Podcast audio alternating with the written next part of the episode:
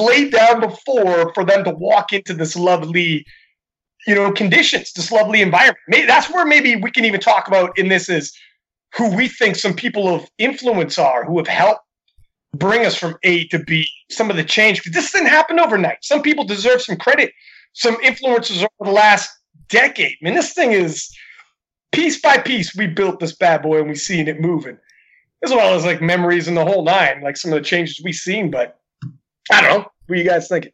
The sport has changed just dramatically over the past decade, and and you know, I, I really haven't been in powerlifting the whole decade. I think 2012 was about when I started, and that's kind of uh, my lens. And I guess my lens from there was was pretty nationalistic. Like I didn't know a whole lot about world powerlifting, so I'll, I'll be coming to this conversation from that point of view, and I guess more uh, at a world level at about mid mid decade, so 20, 2015 and, and later. Um, but yeah, I'm, I'm excited. We'll have some good stuff to talk about. Here's the thing: if, if I'm being honest, um, the decade really took off when the IPF went raw. Yeah, you didn't. Not to say you didn't miss anything, but you didn't miss like the in terms of the the growth, the exponential growth came on the second half. Like up until then, it was it was moving, but somewhat at a snail's pace. Like the, the boom goes the flipping dynamite when that IPF decided we're going raw. Like, holy moly! Um, and then we got all types of people in terms of like new people entering the game. But uh, who, how do you guys? Uh, I'm I'm curious because I would agree with you that I mean those things are are timed together. Um, do you think that it would have happened if uh, if the IPF didn't go raw? Because there was uh, raw competition at the national level in the United States and, and in other larger uh, countries with larger powerlifting uh, organizations, but the IPF actually hosted the, the classic first classic World Cup in 2012 and the first classic World Championship in 2013. So I'm I'm curious to, to your thoughts on. Yeah. Okay. So honestly, I remember I used to lift when I first started powerlifting is 2007. And when I got involved, and I can only assume a lot of people, the, the IPF was only equipped, and I could not see any any. I, I, was not into equipment at all, and I didn't understand why why use equipment. It, for myself, like why use a bencher? I just wasn't into it. wasn't into. I didn't even want to try it out really. I was listed, lifting in other federations, like smaller feds, but the IPF wasn't like a household name either. Like they were all like, I remember my buddy was in the IPF, um, and this is in Canada. He showed up at the Ontario Provincials. One other dude was in his weight class. You know what I mean? Like there was no, um, it's just powerlifting itself was in a different place. And that decision, I remember the Arnold Classic went raw. Uh, USAPL had a raw division, and it helped. It helped for sure. But when the IPF decided, I remember I was in a different Fed and I was like, oh, please, IPF, go raw because it's going to be, I knew, everyone knew I was going to jump ship. Everyone was jumping ship. Guys like Lane Norton, who were doing bodybuilding as well as powerlifting, he started off in a different Fed because he's probably like me. He wanted to go raw, wasn't really into it. And as soon as um, USAPL Raw and then the IPF, Gaston Parage, who I think is one of the, in terms of last decade, got to be one of the most influential people, he said, we're going to host the cup the world, the, the Raw Cup. And if it's successful, we're going to pull the trigger and make an IPF Raw Worlds. And as soon as you decide that, and it, the Raw World Cup, you send whoever you want to send, whatever, it's kind of a tester. Once the IPF decided Raw Worlds, that means every single federation is going to have Raw Nationals, Raw State slash Provincial, all the way on down. So then the infrastructure is laid on a global basis for Raw. I man, it, tracking like I was there like five years before, and then the five years after, not even fucking close, man. It it was like seriously, it was not even the the growth was insane. We went from like slow gains to five years before when I started to like, holy moly! I think I think for sure, um, definitely on a global factor, and even the fact that in the, in the U.S. Knowing you had you could go to a world championship and had world class competition, like battling guys from the other side of the world. It feels more legitimate. Here's something that some of the untested is dealing with now is not having that big global meet where everyone around the globe faces off. And it's kind of everyone's fractured. in when I started powerlifting, everyone's fractured. You know, because we if you wanted to be raw, everybody's fractured. And because the IPF said we're gonna house a raw equipped, we all had a home. And now I got people who hit up King of Lifts and say, why don't you why don't you post like uh, the USPA drug tested raw? And I'm like, my friend, why are you in the USPA drug tested raw? I don't mean disrespect, but if we're all under, we got to get all under the same umbrella. I don't understand why you wouldn't be, if unless there's a crazy political reason on somebody's part. Let's all, eh, I don't know, do you like knee wraps that much? Because if not, let's all get under the same umbrella. We're better off all together. I, there was just one thing I wanted to piggyback off what Mike was kind of getting at, and uh, so, like when you talk to people about this, there are these two kind of reoccurring reasons as to why powerlifting has basically exploded in, in popularity in the last kind of five, six years. One being the move in the IPF to, to, to Raw Classic, and the other one being the, the influence of social media. If you were to rank those two, which would you put above the other? I mean, for instance, do you think that we would have seen similar growth if we didn't have the move to classic Raw, or has social media had that much of an influence, or do you think that it's it's it's got to be both? You want to go first, Mike? Are you directing that to Mike? well, that's to. I'm throwing that out to whoever wants to catch it. You guys go first if you want. I know I got my opinion on it. I don't know, man. I, I, I think that you might not get one without the other. Mm. I think social media, like if you had IPF raw without social media, do you get the same growth? I don't know. Probably, probably not quite to the same extent. Um, but then, do you get the same growth if you, you know, if, if you've got social media but no competition to to house it? I mean, I mean, I think it still grows, but to the same extent. I don't know. I don't know how it would have to rank them. Um, and for me, like I would look at at CrossFit being a major influence for this as well. There are a lot of athletes that come from that background, you know, and and I mean popularity is a kind of a funny thing that snowballs by itself anyway. You know that if you get more people involved in a thing, then more people know about it, and then more people get involved with the thing. Yeah. I'm I'm giving a nod to social media for sure. It just nothing else has allowed anyone in any country to have direct access to the best athletes in the world and to see what their training is like and their motivation, especially when kind of Instagram took off and I guess we could we could look up to see when that was, but just a purely visual platform where that's all powerlifting is. It's visual. It's it's training. It's the lifts. It's you know it's how I want to lift like that. That was such a, a huge integral part of of the growth of the sport. Um, that I'm definitely giving the leg to that. And, and sure, the fact that there is a competition uh, makes a lot of difference too. But the World Championships is is once a year, and social media is every day. It's every second of every day, you know, in, in every time zone. So um, maybe that changes the content of the the post if you didn't have a World Championships or Nationals or that narrative to to drive things. But I think the the visual part of powerlifting was so huge for its growth and and stuff like that. I'd I'd love to get in a little bit um, soon to talk about kind of how CrossFit got in that. But um, Ryan, I'm curious what your thoughts are on this question. So here's what I'm thinking. I agree. Social media is absolutely our sport and social media have taken to each other like like no other. If you if you honestly think our sport, it's fringe, it's a fringe sport, niche sport, but we have people with over a million followers. We got people rolling up on a million followers. Thinking about Larry Wheels, Stefi Cohen. Um, I mean, it's crazy what our sport has become top of social media. However, the if it was only equipped I think that barrier in terms of taking athletes, like for people coming from CrossFit, people coming from, you know, football players, etc., if they were to pop on a live stream or fi- find out about powerlifting and show up and have to put on shirts, etc., it's a big, I don't know if we would have collected them the same. You know, I don't. Mm-hmm. I think that was barrier in terms of collecting.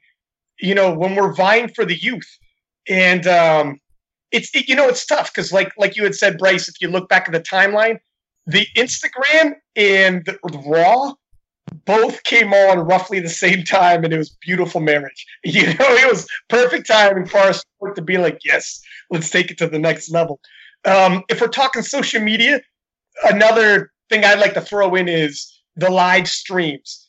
One thing that Gaston Parage said he wanted, and, and he's done an amazing job, is it has to be a class like you like you're putting on ESPN. I don't know if that's international, but you guys probably have, you know, Sky Sports or whatever. Um, it's got to be like you turned on the TV, and that also helps people when they tune in and it looks like they're watching a for real sport to be like, I want to get involved in this, as opposed to previously. You see some live streams, other different federations. Man, it's like you're. You got the local high school breaking out their, their cameras, and they're doing it for a, a, film credit. You know what I mean? Like for the to, to get a credit in high school. And um, Gaston's like, this isn't going to do. If we're going to get like major sponsors, if we're going to attract athletes, and some, if you're going to tell anybody, check me out, I'm actually lifting Bryce, Mike are like, hey, I'm going to be at the World Championships. Arthur's like telling his boys, check me out. And they watch it and they're like, oh my God, this looks like a for real TV and it's real sports and this is legit. looks exciting. You want to get involved. Same with sponsors. And we got on the Olympic channel because of that. So I don't know if that's also nestled in with social media, but I think that was also a major part is the IPF's vision anyway. It's not a lot of other feds backed back streams quite like this, but their vision of our social our stream has to look a a plus quality. Mm-hmm, mm-hmm. So going back to the the raw equip thing, um, that had to be one of the the biggest things for growth. And, and there's nothing wrong with equipped lifting, but I, I don't think it has the same appeal to masses that raw powerlifting does for a few reasons. It's easier to train by yourself when you're doing raw powerlifting. Like you don't need a special gym or special equipment. Uh, it has a lower cost uh, to enter uh, the sport, so you don't need uh, equipment or to even know other people who do powerlifting. You can start up with what you already have, and you don't need special equipment or anything like that. Um, and it looks a lot more like uh, training or athletic movement or something like that. So it's it's a little bit more relatable for people, and that may stem off some of the interest um, from CrossFit as well, which admittedly is a huge part of the reason why a lot of people got into powerlifting. How big do you guys think the CrossFit influence is? Do you think it's it's massive, or, or do you think it's right up there with social media and um, going raw? You think so? Yeah, yeah, absolutely. Yeah. yeah. As far as like uh, who's coming to like local competitions, I mean, maybe the demographic has shifted a bit in the last couple years, but I think most of what you saw in the the you know first half of the decade, I would say, is got to be from that, and that's why I was a little bit more hesitant to give the nod to social media because I'm thinking like are all those CrossFit people coming to powerlifting competitions because they saw somebody doing powerlifting on social media, or is it part of the culture of the box that they're coming from? You know, um, now do they stay in powerlifting, and and what kind of a, an effect does social media have? I mean, I'm, I think you guys are are right on with with a lot of that, but I think that even without it, you would have got a lot of that effect. You know, people come into uh, come into powerlifting from some other physical activity. You know. What, what do you guys see? You know, you said it whether when they come in, whether or not they stay. What do you guys see the lifespan of the average lifter? I'm not talking the person who makes it to the top. I'm talking the person who reaches the limit, sees where it is. It's probably somewhere in the middle, and then either stays and, and keeps loving it or leaves what do you guys because you guys have been around the block. You've seen a lot of people come and go. I guarantee the amount of people you coached come and go and they just go as in the sport go. What do you guys think the average span is? That's a it's a difficult question but i think somewhere around five years is the difference between maximizing the easy potential that you don't need to to learn or to dig super deep and the point where you have to take powerlifting very seriously Mm. uh, after that. So that that time, four to five years or something like that, is kind of a tipping point. I think. It's interesting because I work in a facility that is only six years old. So, and we kind of we kind of went head fin- first into powerlifting. I'd say about five years ago. Um, maybe a little more at this stage, but we've actually not passed beyond that stage where we could say what the average lifespan is. So for us, we've seen a lot of people come and go within like 18 months, two years. And it gets to the stage where they either hit that first real plateau, you know, like they do a meet and like their total stays the same or goes down. Um, Yeah. or they get their first, you know, I'm not going to say serious injury, but the first injury where they, they realize their own mortality and they're at this crossroads. And it's at that point they, you kind of find out who's in it for the long haul and who was only kind of just in it because they were making progress, if that makes sense. Yeah, no, one hundred percent. How about you, Mike? You've probably seen a lot of turnover in your day. I mean, I tend to think kind of along similar lines to, to Bryce. That my my gut feeling is in the the five year time frame, but I also feel like this is something that, uh, regardless of what's said, somebody can get on Open Powerlifting and tell us what the real answer is. You know, Um, I mean, that's a that's such a cool resource to to have available. Isn't it though? It's it's yeah. It kind of kills conversations, right? It's like with Google.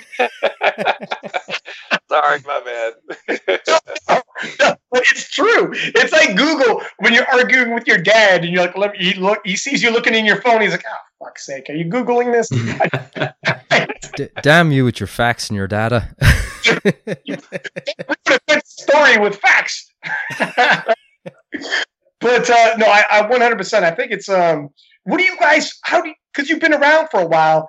Have you yourself felt the dip and needed to? Actually, Bryce, you're just coming back now. Not. I think you had some injuries as well, but have you dealt with and and Mike and Arthur? You've been around for five, six years now. Felt dips in enthusiasm. Had to take a step back, not permanently, not not lifting, but to to maintain and be able to stay in the game, be like, look, and I need to every now and then, I can't be all out year after year, day after day, month after month. That's not a long term, that's not attainable. What do you guys think? yeah, there there's a I don't know, there's a base level enthusiasm for what you're doing that you kind of need to have more of the time than you don't have it. You, you can't it's not that you need to be super excited every time you go to the gym, but something's got to be driving you to to step in there and want to put your best foot forward and want to work. Maybe for some people that's you know increasing their total, or because their friends are doing it, or there's a a national championship or regionals or worlds that they're looking forward to, like some kind of driving thing, or you know mastery. I want to get better at sumo deadlift or something like that, but some kind of thing that that is guiding you there's going to be dips and periods where you don't have maybe even their their long periods but something has to kind of keep you coming back in my opinion What do you think there, Mike? I mean, I can't. I, I wouldn't want to disagree with anything that that Bryce said. Um, I can say that for myself, um, if I had been physically able, that I think I would have just kept on competing all the way through. Uh, and now that that ability seems to be coming back, I'm angling back toward the platform. Um, a- and as far as like what the the why is that's behind all that for me personally.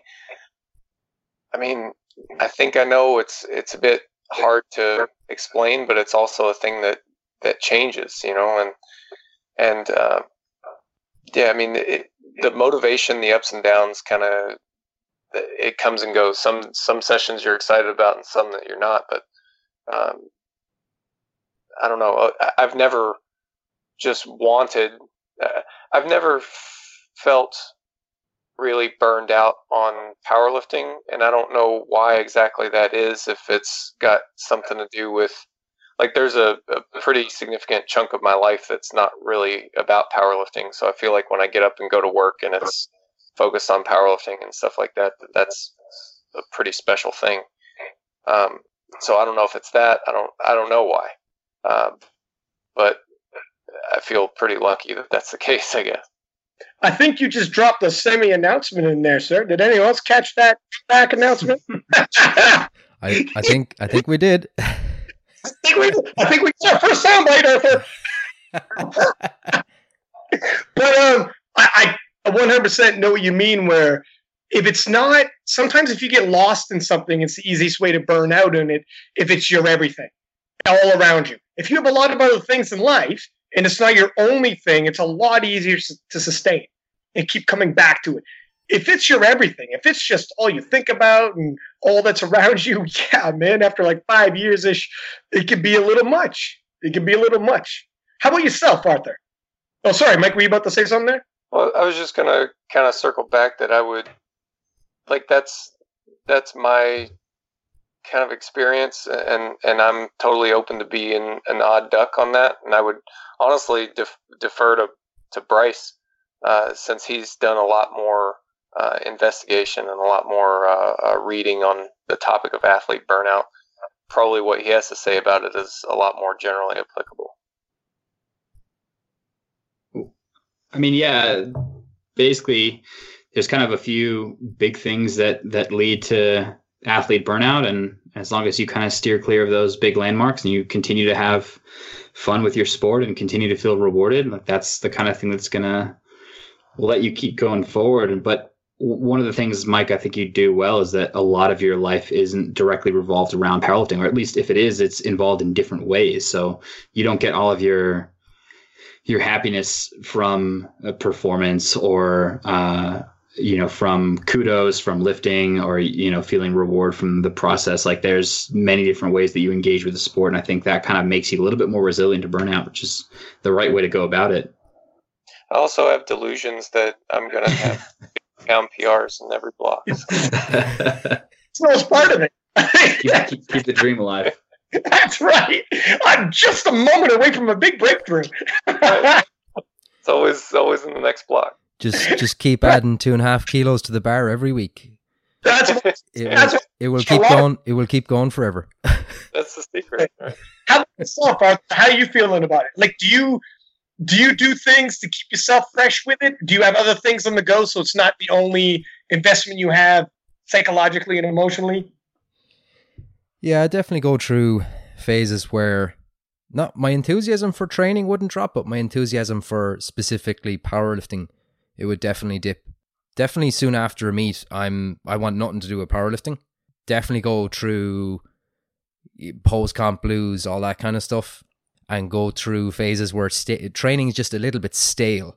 You know, I'm still getting in, getting everything done, but it's very hard to get kind of hyped up for uh, for work sets, things like that. I'm to a certain extent just kind of going through the motions, but I still enjoy it, and I still I still go in and train. And the other thing I guess I would do uh, is to try and not have my identity wrapped up as Arthur Lynch, the powerlifter. You know, it's Arthur Lynch, the powerlifter, the coach, the PhD student, the personal trainer. Um, so just have other branches to kind of lean on when you know I'm probably not feeling competing in powerlifting quite as much. Does that make sense? Dude, I was about to say that is it is so makes sense and it's true. We're getting into some real deep psychological shit here. I didn't think we were going to go there, but it's true. the more you do, the more you start getting wrapped up in that so and so, it kind of feeds the ego and then you're like oh if i stop am i still what am i am i gonna what am i stopping what am i walking away from and that can get difficult uh, both as a am i no longer an athlete am i a coach now am i you know in in reality it means more in your to your ego than it does to other people anyways yeah. but we don't ourselves that right yeah. but you stop how quickly would you be forgotten type deal um which you know later on we'll talk about who I think the biggest influences are, but of the last decade. But it's it's true. Man, just, just, just to piggyback on that, um, I remember this is random as hell, but uh, Bryce, yourself and Ellis McLean were doing um, the live stream for USAPL Nationals. I think it was like a year or two ago, and he said mm-hmm. something that was just Golden. He was just like, uh, powerlifting. It's a very much a "what have you done for me lately" sport. That was just that was magic. I just hit the nail on the head. I thought. I mean, I think that that might be just kind of the nature of uh, attention in general. Uh, but yeah, Well, I think this is okay. This is a beautiful segue, so I got to hit this. do Do you think in the last 10 years, who are the people that left their footprints, fingerprints on the game that I think everybody, that you think everybody should know? And that's the reason why we are here today. And, and you think they have less left a legacy that even the Johnny come latelys will hear about, and even those with short memories are going to know about in five years. Of like, yeah, I remember this. Yeah. Who you think about the last decade where we've been? Who are some of these people? Do you think and why? Uh, whoever wants to go. my head always goes to to athletes first. I mean, I I think you could probably point to some other people as far as changing the experience of powerlifting more, but I, for whatever reason, I always think athletes first. And I, Ray Williams. I mean, I, I don't even know how you can make much. Well, I'm, I'm sure somebody will, but to to my mind, that's the very first thought that I've got, and, and what he's done in the sport. Um, I think that is something that's like a long lasting legacy. Maybe we'll go one for one, so one guy doesn't chew up everyone else's. that was one of my guys, and I'm like, ah, shit, there's one of mine gone. Do you? There, Well, I got to get in there early, you know. yeah. All right. It's- It's it's like a team selection. You gotta you gotta pick your best first. All right, so I'm going. I'm going Jonnie Candito. I think. I think Jonnie Candito brought powerlifting to uh, to two populations: the YouTube population and the uh, let's say 16 to 25 year old population, because that was who his audience was, and he made powerlifting look uh, attainable and fun and interesting and something that everyone could do. And uh, not only that, but he released uh, some free programs that made that uh, possible. I mean, he wasn't the first one to kind of release free programs, but just absolutely proliferated an easy way and just dropped barriers left and right. Said, look, if you want to get into this, uh, here's how you train. Uh, you can do it at your gym that's five minutes away and you know go have fun and enjoy this in the same way that, that i have been enjoying it. So definitely kudos to him for sure. He definitely changed powerlifting. Dude his personality to talk, when he talks into the video talks into a podcast like he personality is huge and he has it. Uh, we needed him at the moment when he came around. Yeah 100% both those people are on my list. I'll go last. My list is getting decimated though. Go ahead Uh, it's hard to pick one. If I was to, I'm okay. I'm gonna go with a female. I'm gonna go with Jen Thompson because just what what she has done in however many years of competing. I mean, she's competing what like twenty years or so, and Oh, still 90, late 90s oh my god and like she's still hungry as ever for progress and what she's achieved like uh, okay she's known she's known for her bench press and what she's achieved there has just i think it's shattered what a lot of people thought was actually possible for a female to achieve One hundred percent. Her look at uh, she, in the late nineties. She was her her specialty was still bench press. Uh, I'm I'm old enough to be around in the late nineties. My man Mike T can back me up. Women weren't like, hey, let me bench press. Let me fucking increase my bench press. Women like it's it's the trailblazers like her that break down some of those stereotypes. Man, it was stupid. People like lifting weights is manly. Now it's like silly to say and no one takes it seriously. That shit was common though. There's a Mhm. time period where you hear stupid stuff like that. I'm like, man, I think a girl who lifts weights is hot as hell. I mean, I, that's what I'm into. And then be you hear silly remarks, and if a girl girls would be persuaded not to, or else they were weird. They- You know, by their peers and by like dudes wouldn't find you attractive if you did. She's one of those trailblazers who made it cool. It made it like, and now now that she's middle aged, it be it now she's a trailblazer for people who are middle aged. Be like, man, I'm, I'll smash heavier weights than than a girl or her husband. You know what I mean? Like I, she's she's a trailblazer all around. I 100% think yeah, that's an excellent pick. Um, all right, so let me get mine in there before we'll keep going around because I got a couple more, but you guys are nailing down my list. But um, we'll get this one out because he's in the group. I think when Mike T brought over RPE, in terms of like I know myself, oh my god, I took it like a fish to water and love it and dumped the Sheiko style. Not not like hey, look at uh, using base off percentages is good, but it's it, it was a massive jump. It, just in terms of how we approach things, even if you still use maxes in terms of percentage, I think our approach to it and our knowledge in terms of fatigue and how to manage fatigue and just ask the questions, even if you aren't going to use RPE, if force coaches to ask those questions of their athletes and start realizing. And here's the thing: other sports were using RPE, like endurance sports and whatever, and um, we just didn't know how do we incorporate this. And uh, it takes an innovative mind to do some research and to look into this and be like, how do we apply this to powerlifting?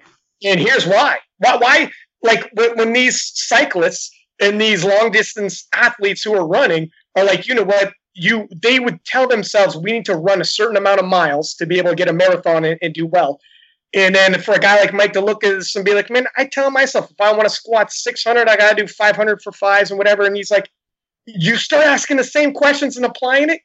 And I think that was a massive game changer. I had you on the podcast, Mike, and it was called the father of RPE. And um, you know, you more brought it into our sport, know, but still, it was it was a big piece as far as I'm concerned. So I'm gonna throw Mike T on that. Mike, what do you want to say about that? Because I kind of put you on the spot there. Thanks. I mean, I I don't really know what to say about it. I mean, I, I am. Well, I, I can I can I can I cut in there for a second? Because like, I think that's why I and so many others fucking love you, Mike. Because we we're here singing your praises, and then you're just like, oh, fuck, what what do I say to that? It's just the humility is just incredible, man. I mean, he needed an acceptance speech. Like I just gave him, an, he's like, he put me on here, brother. I want to thank my mother. I want to thank my wife. no, I mean when, like, I, I very clearly remember uh, my goal when I when I realized what, what I was writing was more like a book than an article, uh, my goal was to hopefully be able to finance my travels uh, while I was competing. You know that uh, I would be able to travel to competitions and not you know take money away from the family. Um, and then it has turned into uh, a company that now we have you know multiple other employees and it's helping to support their families too like i literally never dreamed that things would go this way dude you changed the game. You did more than that. You this was a game changing moment. I, I still remember being like what the fuck is an rp what is that at symbol with a seven at the end of it? I remember seeing that being like what is the at with the eight at the end of it? And I had to investigate. And then when i found out i was like oh. And then I Googled RPE and the whole nine, and I started seeing like what the shit? Yeah this is this is amazing. Like it was it's a game changer man. Uh, as well yeah i'm glad i'm glad you like you know it worked out. The, it's funny how i love hearing stories of this where it's like i just wanted to like get a money for a plane ticket and next thing you know you're changing the game.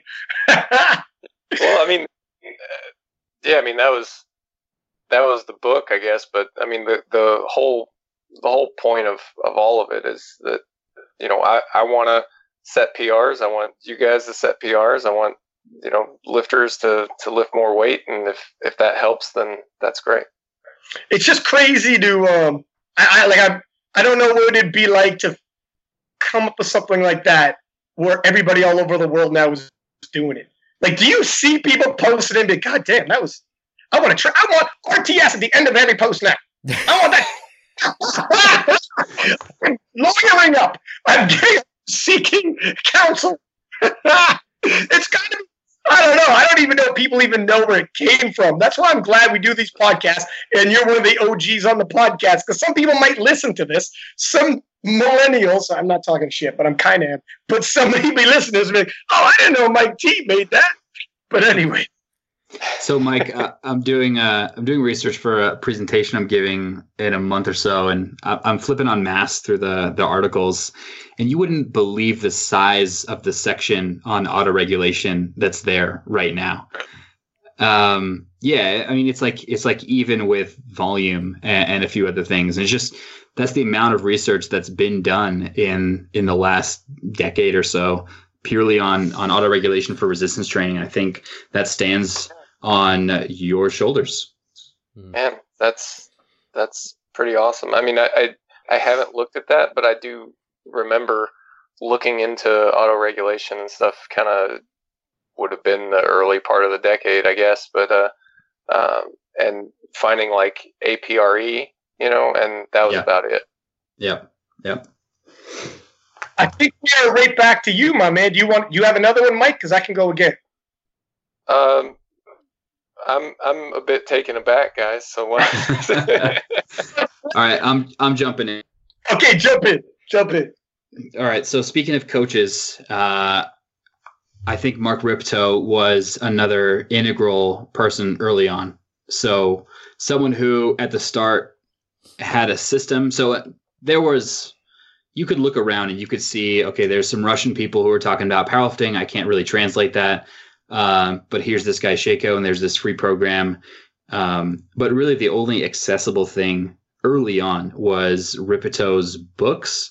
Uh, you know, the five by five, um, you know, strong lifts, some of the other stuff he's putting out.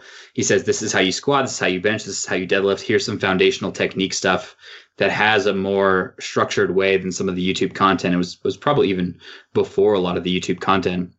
So that kind of served as a ground entryway for a lot of people, um, especially people who just, you know, open up google.com or yahoo.com early on and say, you know, what is powerlifting? How do I train? Um, or, you know, even take a look at Amazon and try to find some books. That was some of the early resources that you could find on, on how to get better in the sport. What's funny? sorry, uh, I just wanted to add on that before uh, before you jump in, Ryan. Um, what's funny about that is I, I taught an introduction to strength training module uh, at the university I work in. And when I arrived, so obviously you'd have like the previous instructor um, or teaching assistant would have their materials that they had recommended for that module the previous year.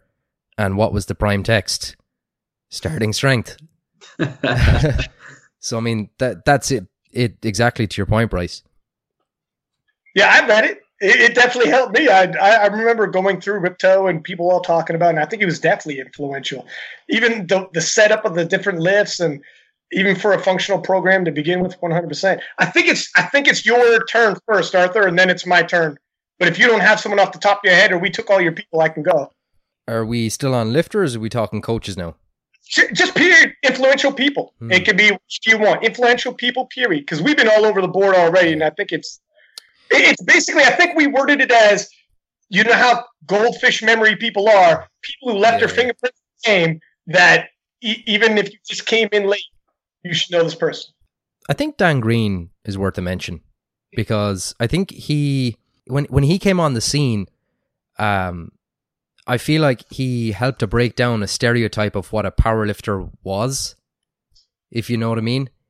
Like, here's this super jacked, you know, really muscular dude, um, yeah. who who literally looks like a bodybuilder, and he's totaling like fucking whatever nine hundred, and it, just the not only that, but the way he used to lift as well, the the the ferocity of his lifting, particularly his deadlift, I think that that certainly got me excited about powerlifting. I don't know about you guys. Oh, for dude, he he's straight out of a freaking comic book. Yeah. He's imp- impossibly huge, impossibly jacked, and wildly entertaining to watch. I could watch him do fucking tricep pull downs, dude. Are you kidding? in terms of making weightlifting enjoyable to watch, yeah, I would watch him squat and dead for sure. Like he's he looked like the Incredible Hulk. He looked like he should be in a Marvel movie, no CGI needed. And um, yeah, hundred percent. And and the fact that he had like long hair and was like, you know, he he, he was the party, a rock star when we needed him. And you know, it was so cool. when he hit Instagram and he still does, he follows nobody. Yeah. Some Johnny Cash shit right there. right? I, I thought of another one before you go, Ryan. Okay. Uh, Eric Talmant, uh, the organizer for the Raw Unity meets in the Mhm. early 2008 to 2010 timeframe.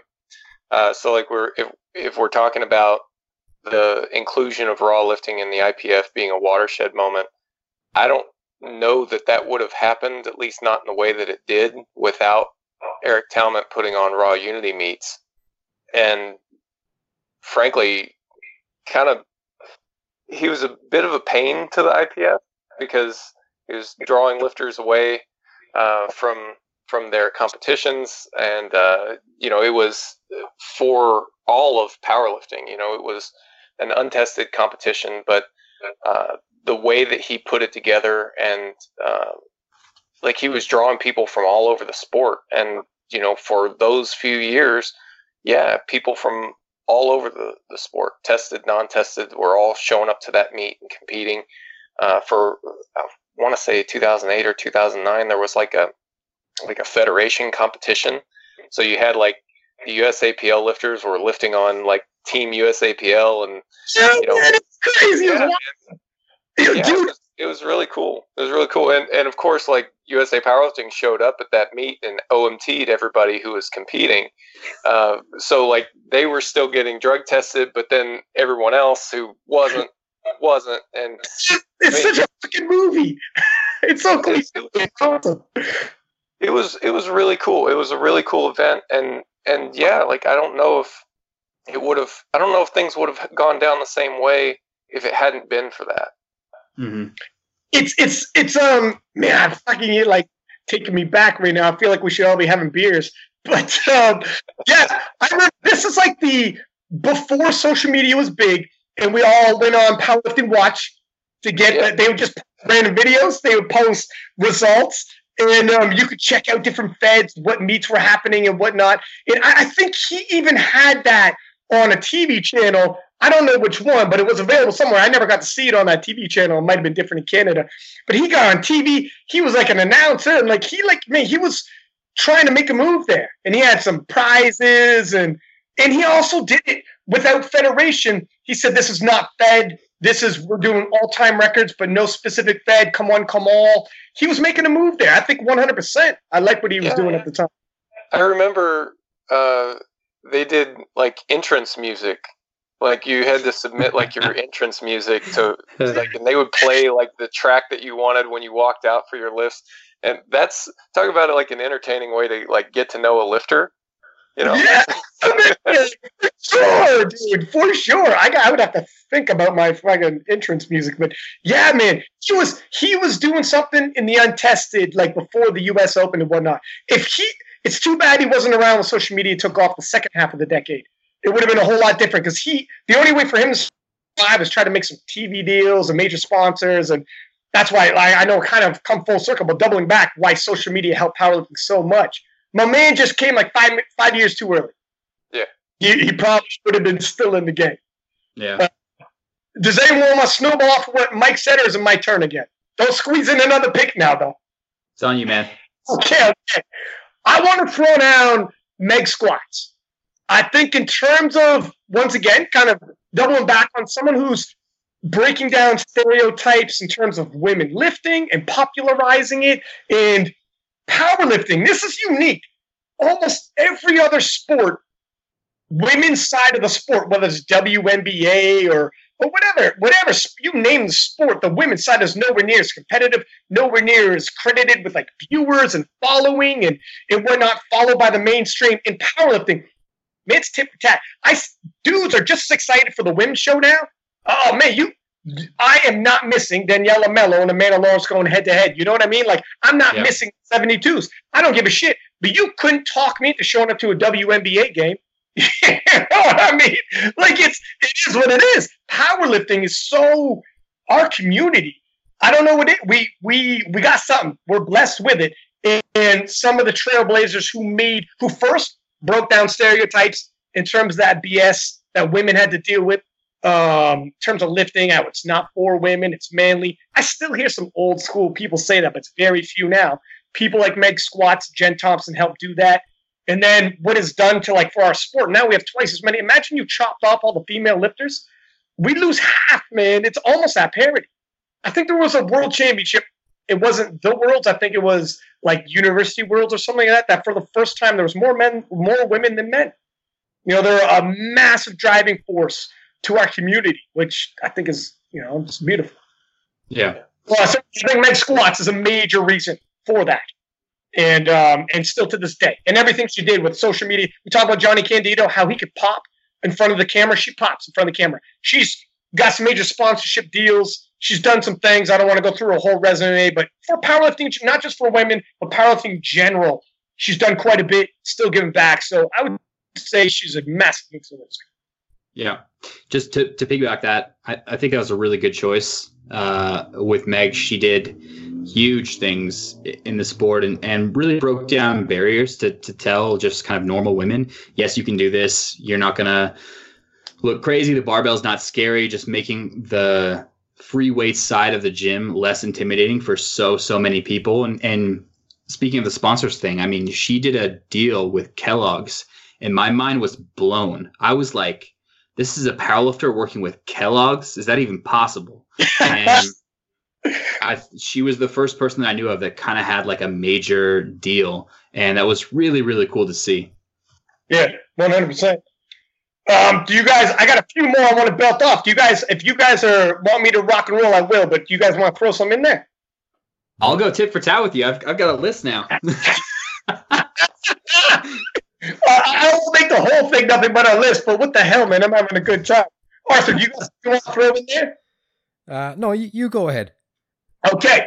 Um, I already said Gaston Parage, but it was before we were in this. But Gaston Parage, look at we could all say powerlifting would have blown up anyways, but I'm telling you, we already said the fact that it went raw and it t- man, you got blowback to go raw. There's a million reasons why they weren't raw at the time. I don't want to get into it, but my man held firm and said, "No, we're gonna th- we're gonna try the raw cut," and then he went 100% raw. Um, and then in terms of the live stream, his vision for the live stream, again, not going to get into everything he had to do to make that live stream happen, but he went out and got a legit TV crew. These guys have BBC resumes from the UK. They're for, they're their TV crew. They're not just a bunch of people who are you know powerlifters who have a camera. You know, he's like not going to cut it. It's got to be A class. I got a vision, and we got to hold firm to that vision. And then he's a shrewd businessman, and he makes deals happen. He brings some money in, so he can afford all this. And and, and all these other feds that have come and gone, other promotions that have come and gone, and we've already mentioned a few of them. IPF has only gotten bigger and bigger and bigger, and will continue to get bigger. Man, I'm so confident with a guy like him behind the wheel. I'm pretty flipping confident. He's making moves happen. And it is painstaking to do things like get on the Olympic channel and whatnot they're like, why you? It's it's not easy, you know, and he's get pulled in a million directions. He's also a guy who puts himself out there where usually when you run and you're a president like this, people just got when you're doing these things, they never credit you for it. Uh, but when something messes up, they're gonna be on you. You know what I mean? So that's what I want to say is I see it and I know how stressful it is and um, I want to give hats off. I think Gaston Parage is one of the most influential people, if not the most influential people last decade. My man, what, you, what were you going to say? Yeah, so I, I thought of one actually um, as you were mentioning Gaston. I think I, I, I, think Ben Banks deserves a mention. Oh hell yeah! Yeah. Um, for those who don't know, he's he's the guy behind SBD, and if you think of what that has done in the last, I want to say seven years. Uh, That's a seven, damn good point. Yeah, um, and and and it's continuing to snowball when you think we're like you're you're talking about Daniela Melo and uh, Amanda Lawrence. They're facing off in an an SBD sponsored event yeah. where there's going to be some serious prize money. So the injection of you know financial investment there on his end, and you know you think of SBD or sorry, you think of the IPF and it's synonymous with SBD um, as well as things like World's Strongest Man. So he's got to get some credit for the work he's done there. Yeah. Well, yeah. And my man Arthur is fitting to get a sponsorship out of this episode too. I gotta be. Care- uh, I gotta be careful. I think I'm technically still a, a Titan Ireland sponsored athlete. let, let, me uh, interject just real quick with a with a story about about Ben. Uh, I was at the 2013 World Champ uh, Classic World Championship. It was the first one in Suzdal, Russia, and uh, that's the first year that SBD knee sleeves were available, and they were only available to the Russian team and the British team. Uh, I, I, think he had sponsored them or, or something along those lines. And let me tell you, everyone wanted knee sleeves like this because before this, we were using mostly Rehband knee sleeves. Some people were using the Tommy Kono knee sleeves. They were not the same. Uh, they're shorter, thinner. Uh, they wore out much faster. I mean, you just pick up a, a set and you could feel the difference, you know. So uh, that was a, a huge thing when that when that started, and everybody was talking to Ben at that competition, like, "Hey, how do we get these?" You know. So, mm-hmm. I mean, that was like right product at the right time, and man, it just it just really took off, and uh, he's kind of stayed on top of it ever since. And I think this is a great time to thank our sponsor, SBD, and the KOTL promo code.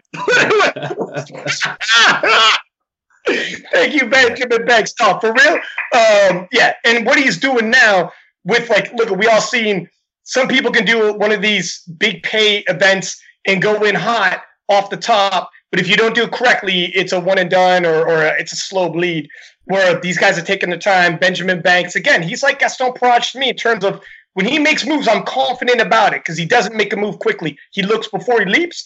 He's very well organized, and the guy's building himself an empire. And uh, so I, I'm hopeful that the SBD Invitational is only getting better and better. I'm excited about it for sure. Um, I believe it's my turn.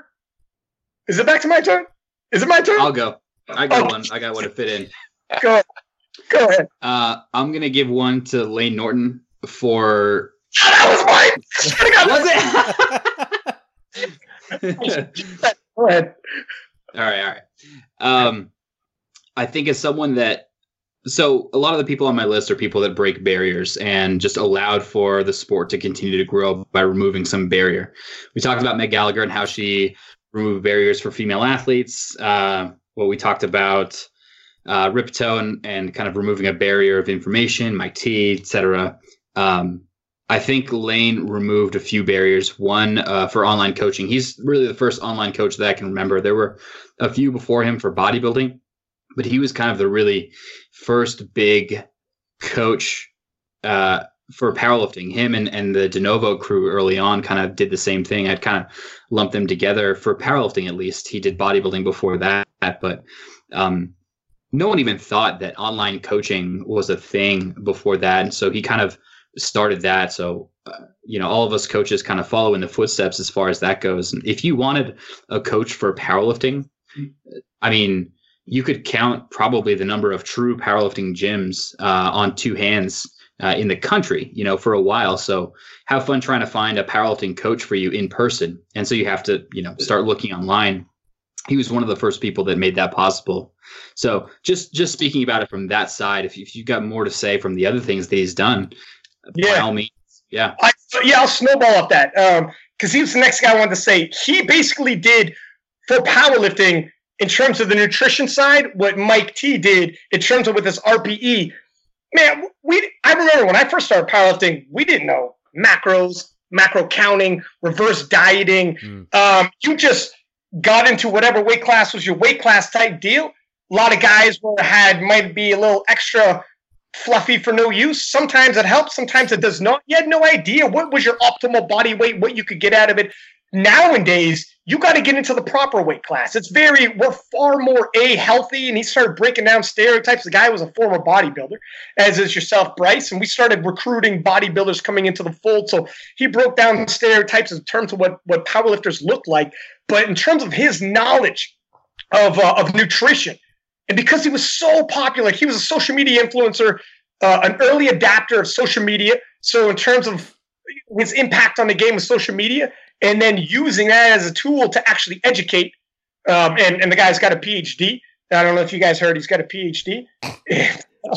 so he's he, the guy he's he's knowledgeable and could bring something to the game. And also, it means something for us to have a powerlifter on like platforms like Joe Rogan and to be speaking on he'll he'll talk about powerlifting. He'll talk on joe rogan he's talking about like the ipf worlds and shit like that. He'll shout out a couple powerlifters who's on joe rogan. It means something. By the way by the time this podcast drops he's going back on joe rogan for another mm-hmm. debate mm-hmm. on nutrition. And, and because he is at the forefront not just for powerlifting in our niche but for like at, in the world. He's he's at the forefront of this for if you're an athlete and you want to seek someone out Layne should be in that conversation. And the fact that, look, any niche sport could have had him, we got him. He's a huge plus for our sport. He's also, another stat for you, the only King of Lifts podcast that I have in common with Joe, Joe Rogan. And I'm very proud of that. but, um, but no, seriously. And he is, he also, in turn, we, I, I said the same thing about Megan says, says said the same thing about uh, Jonnie Candito, but you put him in front of the camera, man, he's got he, he shines, and it's it's just a quality that um, you know some people got, and he's got it. So we're lucky. We're lucky to have him. He's a, from he's been around in the game for a hot minute, and um, I, I definitely he's a he's an excellent choice. Um, we we also you started talking a little bit. We're now talking about some change to be seen in the last decade. Now we went around saying some influencers. We could always drop some more, but I got a feeling we're going to start just getting into we got we got the top right. Let's let's stay with the top. If we want to drop some more, we can drop some more. But what are some of the changes in the game we've seen? Honestly, when I came in, a couple off the top of my head, I think we kind of already hit. But mm. uh, a yes, social media. Holy shit! If you would have told me in 2010 that by 2020 some powerlifters have a, a million followers on social media, that's I couldn't wrap. I I still can't wrap my head around. That's insane. Um, if you would have told me like the live streams, remember, listen, to date myself, this is, but at the Arnold Classic, I think I told the story before, when my friend Alex Stroltz was at the Arnold Classic, for there was no live stream. They had the scorecard on my screen, and I refreshed the scorecard, and it would either be blank or it turn up red or green. And I knew if he hit or missed that's and that is pathetic that I stayed there for three hours doing that. First off, I probably had something else going on at the same time. Let's hope. But that's what it was. That was literally two. That was literally the beginning of the decade, 2010 Arnold Classic. He won, by the way. Shout out to Alex Stroltz. And um, and now we got fucking live streams with, you know, they they look them the way they look, like they should be on TV and uh, social media, nutrition. Oh my God, what we know about nutrition, what we know about training. Like, gentlemen, not just how Mike T kicked it off with RPE, but here's another one I want to add. This is, I'm just, that's like a summary of what we already said. Let me add something new. I remember when I first started in 2010, you joined a powerlifting gym, and whatever senior powerlifters were at the gym would help you out show you maybe a bar or Sheiko if they found one, help you out with some program, taught you how to. That's how you initially learned. Now we went from join a gym, and if you went to provincials or nationals, the teams were you come from this gym. So that was your team. Oh, you're from Team Iron Foundation, was the team in my hometown. Yeah. Now it transferred to online. The gym you're at is just a fucking gym you're at. You could be in a gym with 10 different guys from 10 different online coaches, and you're from 10 different quote unquote powerlifting teams. And when you go to your nationals, you're representing you know, uh, whatever different insert whatever different million outfits. Um, so that's a different change altogether. And um, so I, that's what I think we moved away from the you you join a gym and that becomes you know you're getting coached by whoever might happen to be in your gym to coaching online. And because of that, the dissemination of information, man, if there's a breakthrough in Montana, people across the world in Sweden are going to find out about it within a few months. So better catch up. Better mind your P's and Q's. You can't sleep. You know, if there's a breakthrough anywhere, everybody found out about it. That's yesterday's news real quick. And that's another reason why these records are falling so quick. First part of the decade, nowhere near as quick. The talent pool has risen exponentially, but in terms of knowledge, you can't keep up. You know, there's no secrets. There's very few secrets under the sun these days. Did you, want to say something there, Mike? Look like you might have, or am I putting you on the spot again? No. Uh, well, one thing that that's popped into my head a couple times. Uh, change over the course of the decade is just uh, the meet experience itself, like the fact that there are monitors uh, the, broadcasting the lifting order in the warm up room, at least at, at, a national level, that seems to be a pretty common experience. Um, that wasn't that way at the first part of the decade. You know that, um, you, you, know, and, and, I suppose that at some local meets it still is that way, where people, uh, you know, announce the lifting order, and you have to listen for your name, and okay, all right, well, I'm four lifters out, you know, and and that's how you know where you're at in the lifting order. Um, that, that's something that affects people, uh, pretty much everybody in the sport, you know. Yeah. To kind of related to that, but n- not quite to the same point as Ryan. But have you guys noticed that just in general, the standard of competition setups has just got so much better in the last um, 10 years. Like, I remember when I started out, oh man, some meets resemble like something at a, a fucking cattle mart, like, and now it's so much more professional looking. Like, you have, you know, screens, you've got lights, you've got drape set separating the warm up area, you've got nice platforms, you got brand new equipment on the platform, you got MCs, you've got media media companies like White Lights Media. What's the other the Canadian company. The name escapes me. Oh, um, loaded Bar. Loaded Loaded Bar Collective. Um, these kind of companies, and it's just the the the quality of the events is just getting so much better. I was just in terms of those media companies. I remember when you get like your girlfriend, your mom, or whoever was there to film your lift, and it was shitty. And it was like, what am I? It was you're trying to show your friends. You might post it, and it's just like 10 rows back with like 20 rows of heads in front of you. And now these dudes come out with these video packages that look like a freaking action movie trailer. And you're like, oh my God. So when your friends and family see it who aren't into powerlifting, they think it's legit as hell, looks cool as hell, and everybody wants it, right? Yeah. And Joke, jokes on them. It's it's not legit.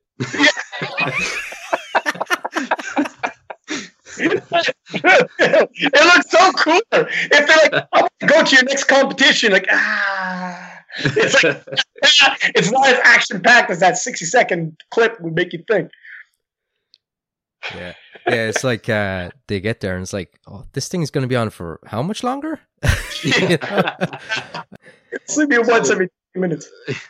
So another big change I've seen, and this was kind of a name I wanted to put in the top, but I think it fits better as far as a structural change because it's a company, not really a person, and it's it's Rogue Fitness. Just on the on the piggyback and in tandem with CrossFit, just the proliferation of low cost, high quality equipment that works for powerlifters. Like it, it used to be the case when you go into a gym, and it still to some degree, there's uh, I don't know, 60% of the whole gym is cardio. And then maybe 35% of the gym from there is machines and like 5% free weights. And slowly over time, that free weight section has grown. Uh, you know, especially now, most gyms, even the the commercial, even the most commercial ones, have a rig. Uh, you know, kind of in in the center that has uh, spaces where you can do barbell lifts. You know, better equipment, better barbells, all that kind of stuff started from Rogue figuring out how can I make this modular? How can I make this low cost and give this to a lot of people so they can have high quality equipment in their garages? 100%. Let, let me ask you guys something. If we're looking back at not just changes we saw now, I want to ask you guys is there some moments for you that stand out in the last 10 years like that? You watched and you're like, holy shit, that was a moment for me. Let, let, uh, let me say, let me say, oh, okay, let me kick it off. Okay, maybe this will spark, this will inspire you guys like I inspired Arthur for a couple of his picks. okay, um, for me, one time, personal moment. This is just a straight up moment that isn't even a powerlifting moment. Personal moment. One time, I was um, commentating. It was in Belarus, and uh, Ray Williams was about to hit the platform for the first time, and I caught and I, I caught myself saying we are about to watch the world's strongest man do his thing, or something to that effect. And I heard myself say it, and this man is 15 feet in front of me, and these videos get watched. I mean, you see reposts of these videos get half a million views. And all of a sudden, you ever have that moment where you sometimes you just go through life and you're just going through life and you don't fucking stop for a second and realize you're, you're like you're not in the moment moment. Right then and there, I got caught in a moment. It was like, holy shit! Seven billion people walk this earth, walk this earth. One man could squat what he squats. Like he he it, it was like the world's a big place and you just kind of take for granted. Like this is the, this could be the strongest man in the world about to walk out there and squat, and the nervousness you get and seeing it, seeing his charge. Everyone knows his bull charge and the whole nine he does, and and I got the tingles, and it was like I saw it live, and I heard myself saying, "It's like, man, a, I can't believe I'm here doing what I'm doing. I'm a lucky son of a bitch. Who did I talk into to make this happen? B, like this is this is crazy, man. That was a moment for me and it um, I never forgot it, man. And sometimes I still sometimes got to remind myself, check yourself, man. Like you are watching what remember what you're watching. When you go up in the warm-up room sometimes and you see these lifters, it's the worlds and they're walking around and I'm like, I I don't take it for granted. I still don't take it for granted, man. I tell myself, this is special. You know, I don't know how many more worlds I'm gonna be around. And when someone has an opportunity to go to a world championship, fucking go that door closes on you, my friend. You got an invite. Don't uh, Russell or he comes out of nowhere and that door slams shut for the next four years, and there goes your prime. Show up when you got the opportunity, if you can, and it's a magical moment. Now, you guys have been to the world, so you all know like how magical it is. Maybe if you've already been, it's different, but if you've never gone, you know, um, man, it's it's a moment. Uh, there's one. Okay, that was just a personal moment that changed and made and reminds me. Here's a moment, powerlifting moment that I think changed the game. Um, John Hack versus Brett Gibbs showdown. I've said this many times on the podcast, different episodes, but bear with me if you heard me say it again. That fucking showdown changed the way we view. Previously, it'd be like, come and watch the world's best. Hey, the best 83s, the best 93s, the best 105s, but you don't really know what you're watching. Let's see what we got. You might have an idea of this changed it into him versus him. Straight up the SBD, God bless them, did pictures of them eyeing each other down like boxers or MMA fighters and did a full on photo shoot and put it out there publicized. The, the IPF were like, what are the show? I was going on about this. I was in the commentating that year. It was going on about the showdown, and they're like, it's it's going to be that big. I'm like, yes, trust me, it's that big. And then they saw the SBD showdown pictures, and and and they're like, all right, for the first time, we're going to come in with a camera on the commentator. Didn't do that for any other session, but if you say it's this big, I'm like, trust me.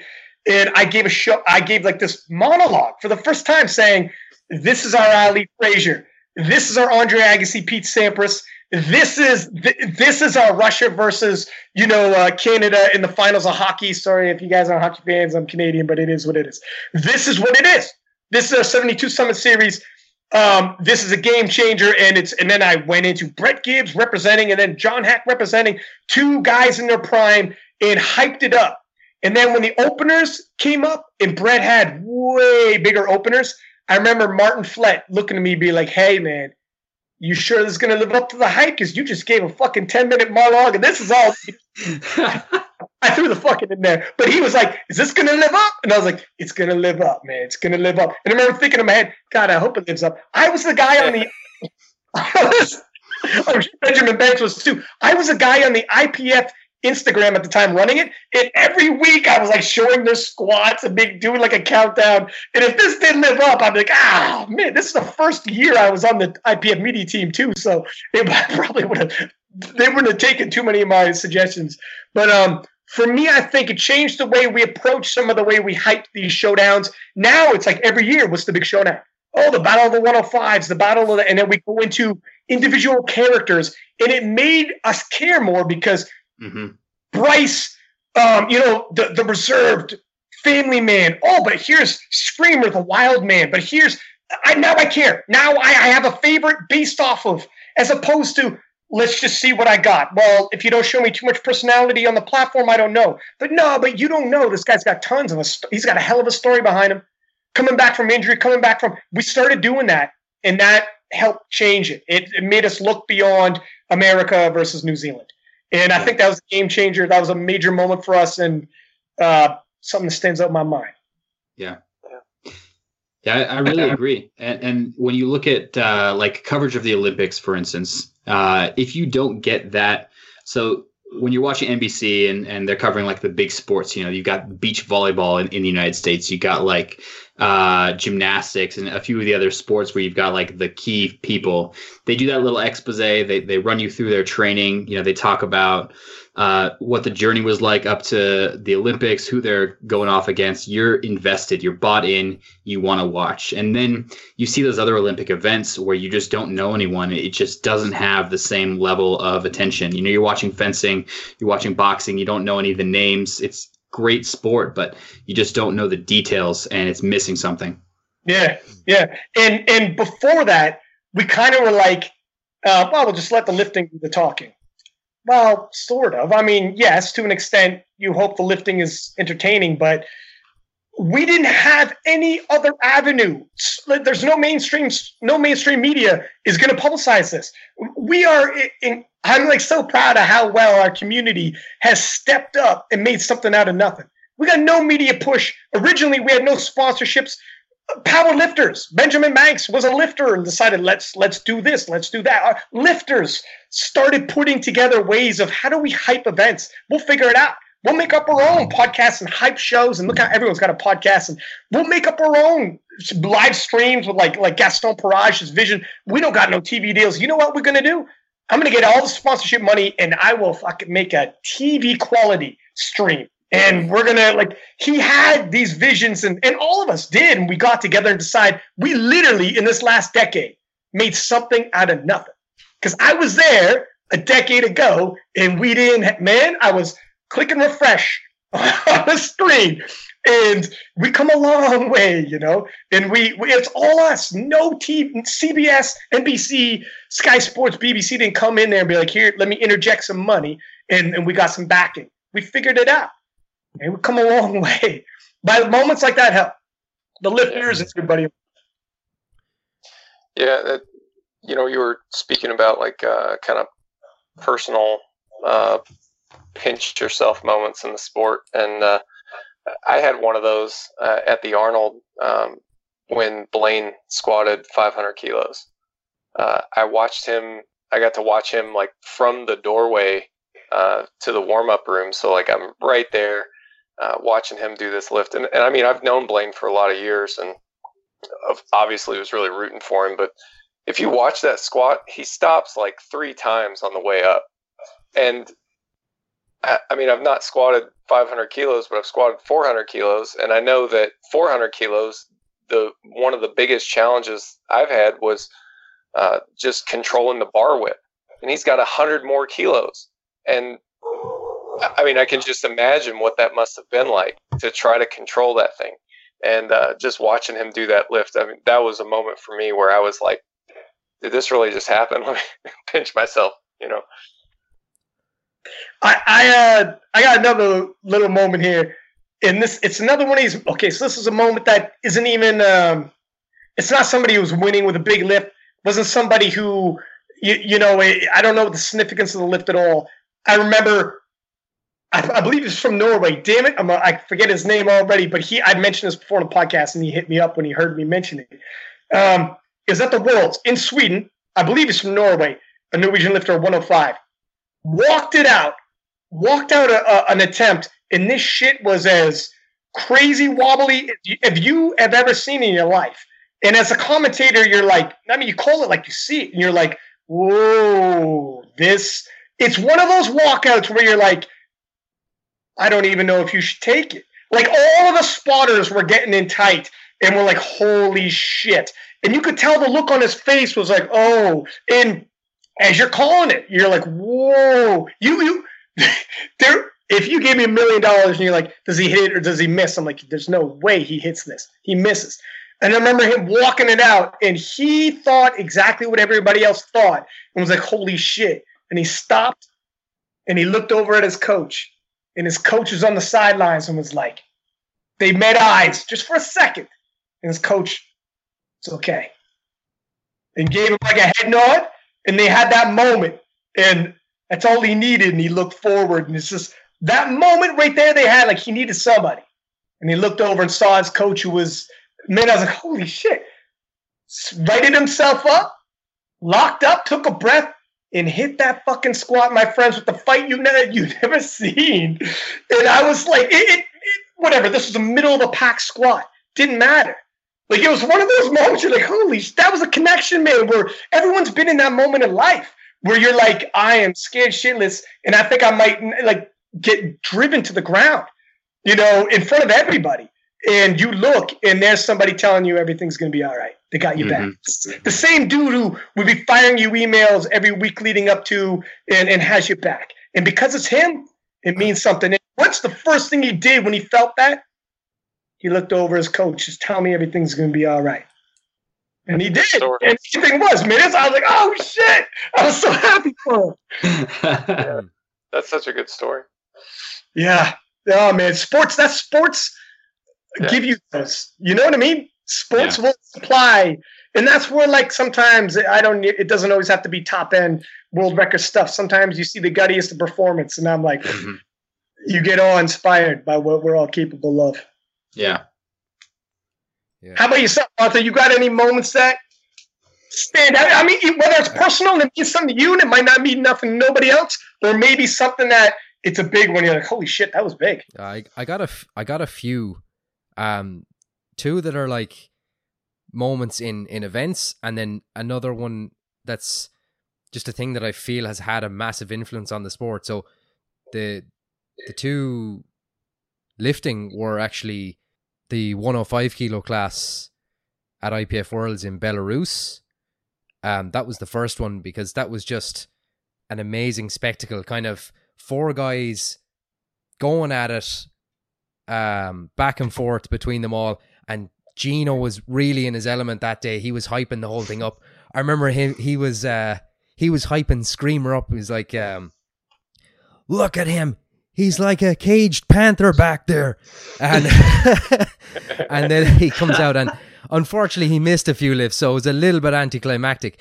But boy, was it fucking fun to watch. Um, and then the the last deadlift, I remember him going, and there's been a change. Lewis has gone for 360 to pull for the win. And and I I'm just thinking, oh, this is incredible. I wish more people were, were here to see this. I mean, I know we obviously got yourself on the live stream, but I was it was really something special to be there for. And then the following year, it was every bit as as epic. Um, oh, yeah. where we had so we had Gar- we had Garrett, we had Bryce, we had Werbicki, um, we had Bryce Krawczyk, and then we had our our our our own beloved uh, Barry Piggott. Um, so like when it came to the to the bench, where the the record fell three times in the space of like two minutes. I mean that was fu- that was incredible, and I mean I was um helping Barry in the in the warm up area behind, and like Ireland, we we do tend to punch above our weight when it comes to sport. But you know, for a population of six million, it, it's it's great when we can have a guy that's like legitimately fighting against the best in the world and holding yeah. his own like that. You know, that was that was really something special.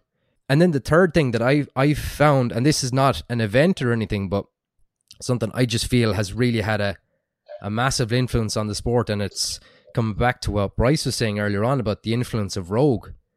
Man, when the Rogue Ohio Power Bar became available, I just remember because prior to that, I remember like searching on the internet and just being like, man, I wonder how much an Eleiko Power mm. Bar is to buy.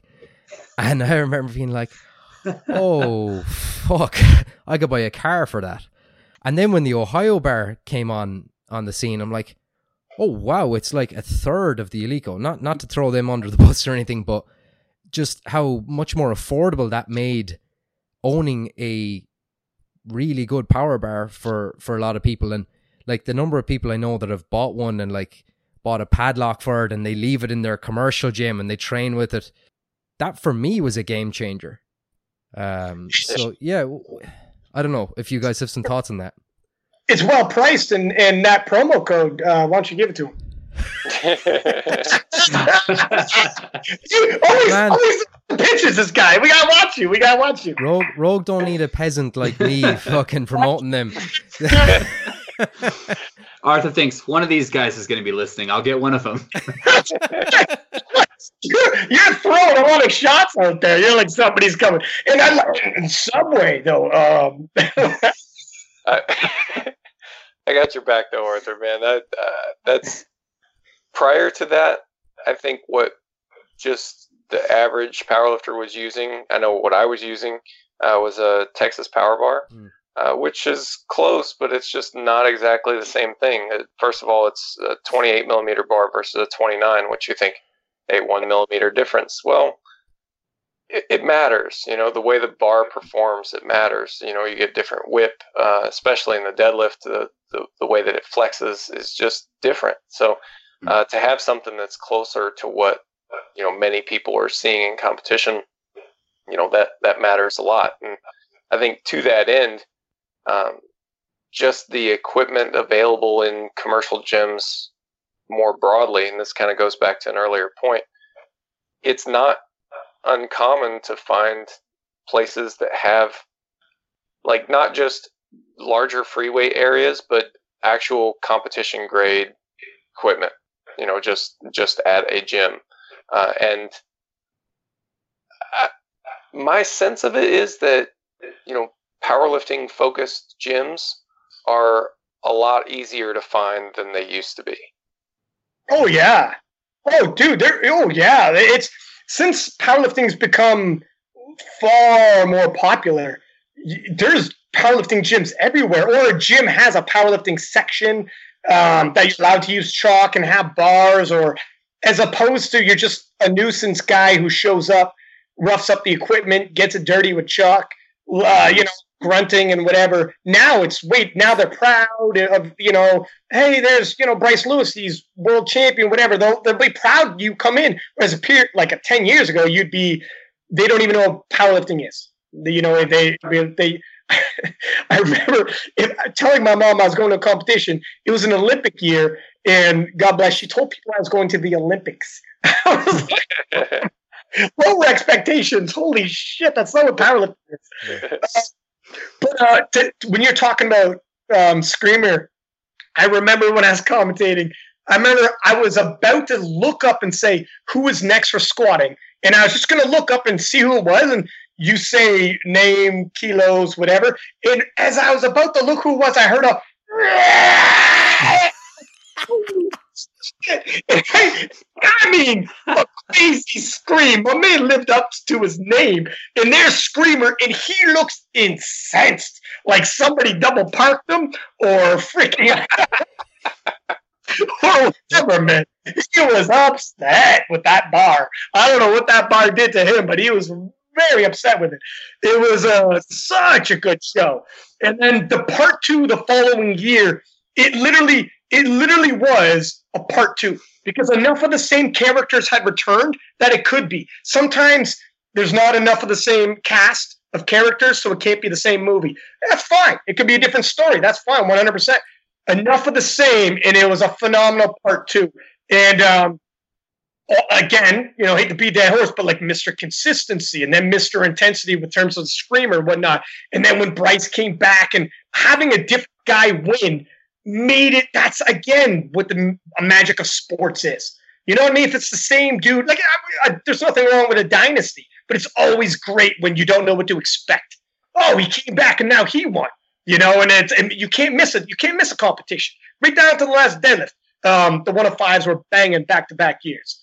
Um, we, we we're at an hour thirty. Do you guys want to also do what you expect the next decade ahead. I don't want to skip ahead if you guys got some more memories, but we got 10 more. Look at Mike's face. He's like, oh shit, don't age me 10 years. I'm, I feel you. I don't want to think about 10 years ahead.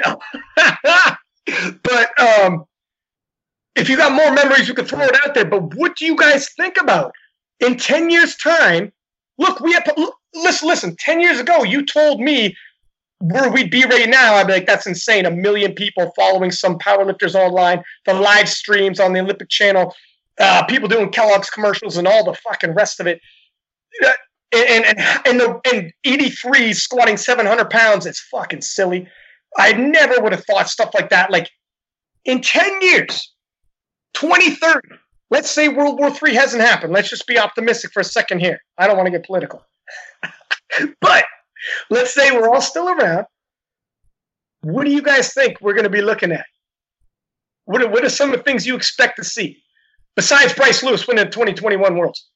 uh, I'll, I'll start off with two predictions. Yeah. Um, so one, I think in addition to powerlifting gyms that you see, you'll see a few more uh, what I'm just going to call training centers where like it's it's a place where people go and when you go there you agree to be coached by whoever is the coach there but it, you're you're signing up for you know not only just coaching like programming but uh, nutrition there's recovery facilities like these kind of places exist for other sports already. It's it's a place that's dedicated to making the best uh, soccer athlete or the best football athlete. You know there's training you know they've got people for specific specialties that you can work with.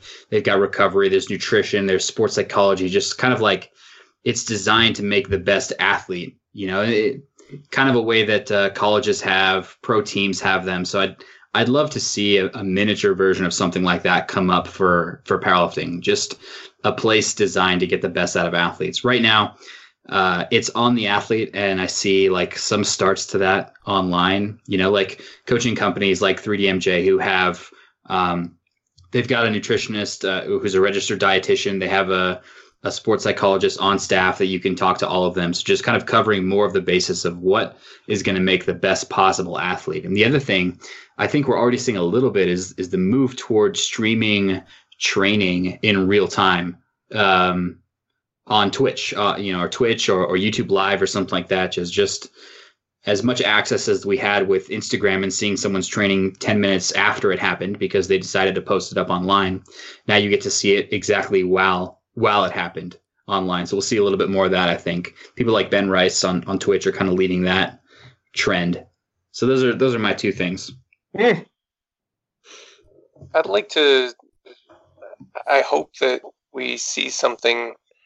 Uh, I guess as it relates to the live stream and just the scorecards and things like that in terms of meet production, something that makes the competition easier to follow to someone who's not initiated in powerlifting because like what you're talking about with the stories that that come out of like say a, a world championship or something like that are really great and it it requires someone to explain it and mm-hmm. that's fine up to a certain point but if we could do something and I don't know what, but something to help that story uh, come through a little bit more clear to someone who doesn't know what powerlifting is. Like like you you can just turn on a basketball game and you know who's winning, and uh, if the team that the team that's losing, you know how bad they're they're losing.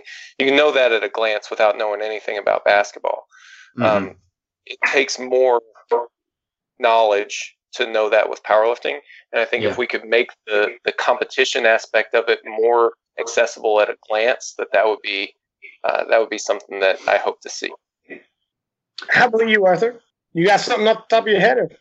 I don't really, other than I've I've talked to guys about this surge in uh, popularity of, of powerlifting over the last few years, and it's obviously it's great, but one or two people have posed the prospect that it, it might actually be a bit of a bubble and that it may in time burst.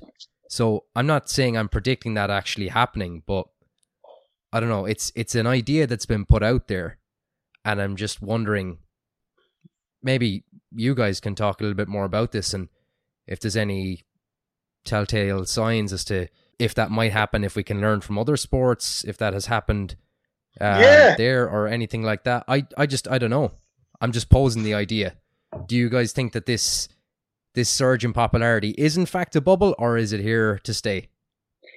That's fucking interesting. Uh, wow, sir, you just kind of rained on our parade for a second there. Yeah, I'm, I'm, I'm, I'm, being, I'm playing the cynic here. I'm sorry. Yeah. no, It's- in all honesty, So- yeah, go ahead. I think this is the first year in a long time the that we've seen a slight dip, if I don't if I remember correctly, in terms of uh, powerlifters in the IPF. Although with a fraction leave, so it might be an odd year, and that's an outlier year. But for the first time in a long time, anyways, I think we saw a small dip. I think there was that that one outfit that was posting in terms of registered lifters. Um, I don't know if the IPF said this themselves. I don't know. I, don't quote me on this, but this is something I had read. I don't know if you guys seen it as well. Yeah. I I got to attend the General Assembly meeting for USA Powerlifting. You know, they talk about all the nitty gritty and rule changes and, and everything like that. And they go over many things. One of those is in the president's address, they go over membership. And while the membership has increased compared to last year, and I hope I've gotten this right, the rate of growth has decreased. Um, and so it's possible that, you know, we're kind of settling back. I, it's not that we'll kind of return to 2014 levels of membership, but there may be some kind of leveling off uh, for a while. Who knows? I just want to announce I want to get out while the going's good. King of Lifts is on. I'm pulling up, boys. I'm pulling up. Yeah. This is bad money, as they say in poker. So, Well, so uh, I, I'm going to pose an. I'm going to pose one more idea. So, to give you a little bit of background, so shortly after I started lifting, my peers in my small circle of influence, which was not uh, related to the internet, um, noticed that I had become, let's say, in inverted commas, uh, a gym head, and then they they saw me as someone that might know a thing or two. So they were like, "Would you write me a program?" And I'd be like, "Cool, no problem." Not knowing what I was doing, and so writing them a, a program and handing it to them, shake their hand, and off they go with it. Um, and then that continued for a little while, and then in time, it got to the point where it's like, "Hey, how much weight should I be using on this exercise?" And I'm thinking, "Hmm, that's a good question." I don't know. I suppose whatever you can do with good technique. Um, and so then the question comes, well, what is good technique? And I'm like, well, I'd need to be able to see that. Hmm, how are we going to figure that out? Well, maybe if you record you performing the particular exercise and send me the video, and then that that basically became, you know, the the iteration of online coaching for me. You know, to the point where I was writing better programs and monitoring clients better. And so in time that became, you know, what is now my process of online coaching. And I'd say that's probably not too dissimilar to a lot of people's trajectory. So I'm wondering where will online coaching go in the next 10 years? Oh, dude, picture fucking Iron Man when he's has the 3D on his desk. He's swiping away things. He's viewing from different angles. We're we're operating with nothing, and I don't know. Who knows? It depends on technology, right? I look at. I shit you not. There's a guy. I have a buddy. Um, his dad's in Italy, and he sets up factories. He puts on virtual reality glasses, walks into a completely empty factory. I mean, the space in this is completely empty. He throws these glasses on. He creates inside this virtual world where all of the machines are going to go, lays down on his back, and is like, I need this actually tightened up around here where I see this machine. He slides under the machine. So then the outlay, he could already see it. The outlay is fucking the spec, my friend. Because this day and age, you can't have a square foot of factory that's being useless. That's that's that's that's 1992. You know what I mean? Like you're out of the game if you do that. So this is where they're at, and this is now. This isn't the future. I'm not talking about a sci-fi movie. Um, so I realize we're we're we're probably a little behind the game, but ten years time, when we talk about watching video and whatnot, we're probably this podcast is gonna be funny as shit. You know what? Can we make a pact right now? In ten years, we all come back and do a fucking podcast, and you guys will be like in loving memory a Six Pack Labadat. Uh, You're like, man, people aren't listening to podcasts anymore. you can be you know, say something nice about me. Lie if you have to. But um, yeah, I don't know, man. It's a good question. Um, I think Sorry, go ahead. Were you about to say something? Yeah, I, I mean, I've got some thoughts on this for sure. Um, I think that uh, I, I sincerely hope that you see a professionalization of the of the the pathway, profession, career, whatever. Um, I think that people that start out because their their buddies ask them to write a program that never goes away, and it shouldn't go away. But people that are serious about it and think, I want to be a coach, that there becomes a way for them to do it that isn't. I, I feel like what a lot of people, the position a lot of young coaches are in right now is they're trying to do their own thing. They're trying to get noticed, uh, and they feel like they've got to come up with a gimmick or something. They've got to have something to get noticed, and sometimes that's a thing. A lot of times it's not, and and it's not a good idea. I think it's not a good idea to stake your your reputation, stake your your outlook on you know some half baked idea about what you think coaching is because you've done it for three months. I think there needs to be some sort of pathway, uh, whether that's internships or uh, kind of joint mm. uh, joint projects or something along those lines uh, for young coaches to develop experience and and kind of find their footing in in the profession. Uh, and I think that's something that will definitely happen over the next ten years. Mm-hmm. I think a huge part of that is because people do make a living on it now, and there is money. It's worth your while to have an internship and and dive in. Otherwise, if you're working like a dog with, uh, you know, you have a full time job, kids, the whole nine, you could be coaching somebody, but it's a lot harder to dive into it as much um, and taking on an intern, et cetera. Yeah, it's got to be professionalization of it. And then, um, yeah, maybe in the future, people start taking on interns and start making programs for coaches to learn on a scientific note. And I think anyone who tries to come in on, on a, a gimmicky level, maybe out the gate, you might get some people, but for long term, put it this way if you start this next year when we do in another 10 years our second edition of the 10 year podcast i don't i don't think we're going to be talking about them right. me if that makes sense i did want to say you, you i think you went first mike and i i do say or i do think um, moving forward for the sport if we're going to continue to grow and no longer i think if we continue it just like we're doing we're going to slowly become plateauing in terms of our growth as a sport because we're, we're kind of maximizing what we can get out of it. I think if we're going to take it to the next level, it's going to take the ideas of like SBD's doing with the SBD Invitational, where they say, "Okay, straight up, let's start doing let's start doing showdowns, straight up matches." I just told you about the John Haack, Brett Gibbs gave me goosebumps.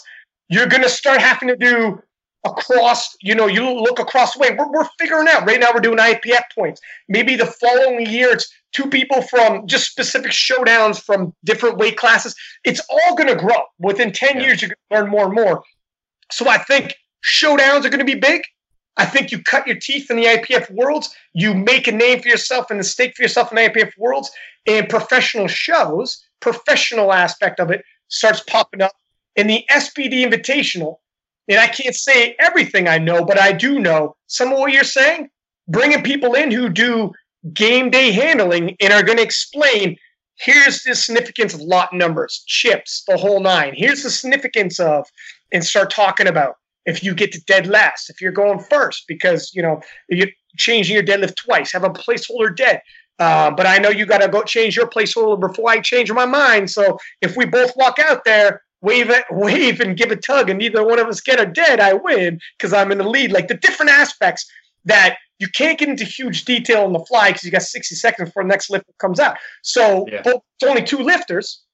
You have a moment of the lead in. When I said the John Haack, Brett Gibbs lead in I have, what if it's in the studio professional environment and we're actually doing like boxers and UFC mm-hmm. you have a 10 minute intro. We're showing clips of you with your family, you know, Bryce with his kids, lifting weights, talking about what it means to him. And then on the other side of the world, there's there's Becky from Poland, entirely different life. And it's very interesting and phenomenal to take a look behind Yeah. the curtain. And Yeah. you, you know, it's inch. And then we start talking about, well, this guy's got the bigger dead. So here's why that might come into play. Yeah, but Bryce never misses a lift. So the percentage chances of this happening, and then you actually lay down. So when people watch, oh shit, he did miss a lift though. Oh, but he's got a placeholder dead. Now it makes sense though. Now you know you're watching though. And um, I think SBD Invitational is going the right route where, all right, too many people to do this. Too many people to tell everybody's story. Too many. Let's, um, you know, and, and, this is the first year, and they're and they're they're sorting things out. Imagine five years, six years, seven years, as long as this keeps moving. I think that's we're going to see more and more towards that angle. Uh, if I if I'm, and I think IPF Worlds might as well. So here, here's a question I just thought of. If we were to think in terms of innovations in powerlifting, so we talked about earlier on RPE, another thing would be something like Mark Bell slingshot or A7 bar grip t-shirts. Do you guys see any potential for similar innovations in powerlifting, eh, like that could be, you know, down the road that like there's there's a there's a there's a there's a gap there that someone could fill if they had the the the the know-how and the investment. Are you asking us if we see any other sponsors for you? you basically asked, did I miss anybody? Uh, it's, it's basically what you're trying to say. Did I miss a potential? Uh, no, I got you. I got you. Um, yeah, fuck, that's a tough one because look at I didn't think the Mark Bell slingshot would turn people into fucking millionaires. Mm. And and look at what's happened. Like that's a, that's actually a question. Like SBD, look at. I, I hope SBD goes nowhere, obviously, but other other people could come into the fold that we haven't even started yet. They're in someone's basement tossing ideas around.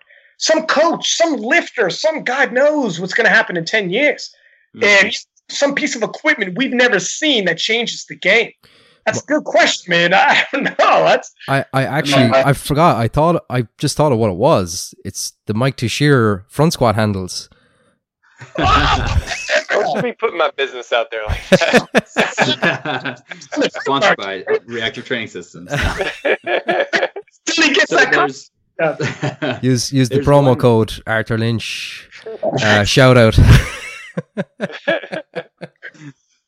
there's there's at least one area that's ripe for change, and it's it's been ripe for a while, and it's it's a combo rack that is safe for the lifter and for the spotters. You know that we all know that monoliths look really crappy up on a big platform, but they've got a real advantage of Yeah. you know if the bar drops, nothing's going to happen.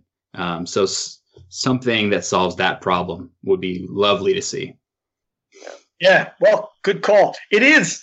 That is, if you could solve that, if you could solve, because the monolith, you're right, 100%. It's it's massive, it's bulky, it's tough on the eyes to watch, um, but you're safe as safe. Man, these fellas walk some massive weights out and like big dogs, and the untested super heavyweights, and they are super safe, man. He's getting hurt. Yeah, and then and as well as at home for people too, when when you got a spot, you know, if you have if you can have a device. Yeah, yeah. Hmm. So one one last thing I'd love to see in the sport is is for powerlifting to have a really big non-powerlifting sponsor. So I'm talking things like a bank, like a fast food company, Yes. like a credit card, an airline, something like that. Just inject a, a good amount of uh, resource in the Uh, sport. I'll see. I'll see what I can do. Yes. if, uh, if you're going to spin the shit out of Pepsi, uh, Coca Cola, but uh, can you imagine like Pepsi brought to you by Pepsi, or that's look at CrossFit. Didn't they get who bought CrossFit? Who bought them? Reebok was it? Reebok bought CrossFit. Yeah, because I think if you don't, I think if you have a gym and you're trying to be CrossFit, you got to kick some money or something. I don't know. I might be Mhm. talking at school. Sometimes I do that. But uh, hey, look at. Uh, I mean, if if a major sponsor stepped up to the plate, like when I watch, I'm I'm a boxing and UFC guy. They got the real sponsors, the big. I don't want to say real sponsors. Obviously, SBD is a real sponsor doing big things, but I mean um, mainstream multi-million dollar sponsorships, not just the company's worth multi-million. I mean, they're dropping millions, and that's what they expect. I think when that happens, here's what I think. If SBD can keep doing what they're doing, we might get on some TV.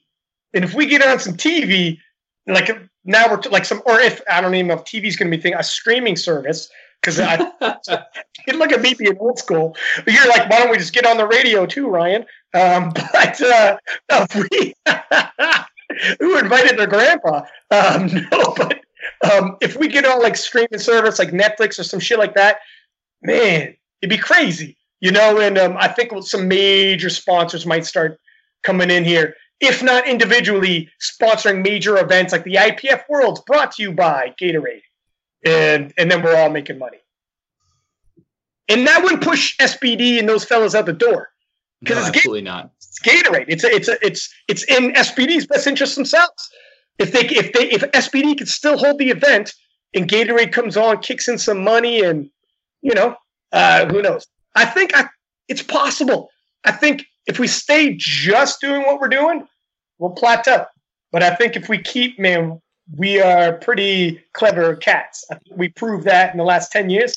I think we keep coming up with ideas, dudes like Peter Spence and SBD and whatnot, um, keep hustling Benjamin Banks and the IPF themselves. They'll, they'll put together some pieces like this. Yeah. So what I hear you saying, Ryan, is that you feel like the future growth in powerlifting stops coming from kind of a, a grassroots growth of popularity and number of memberships and starts coming from financial investments?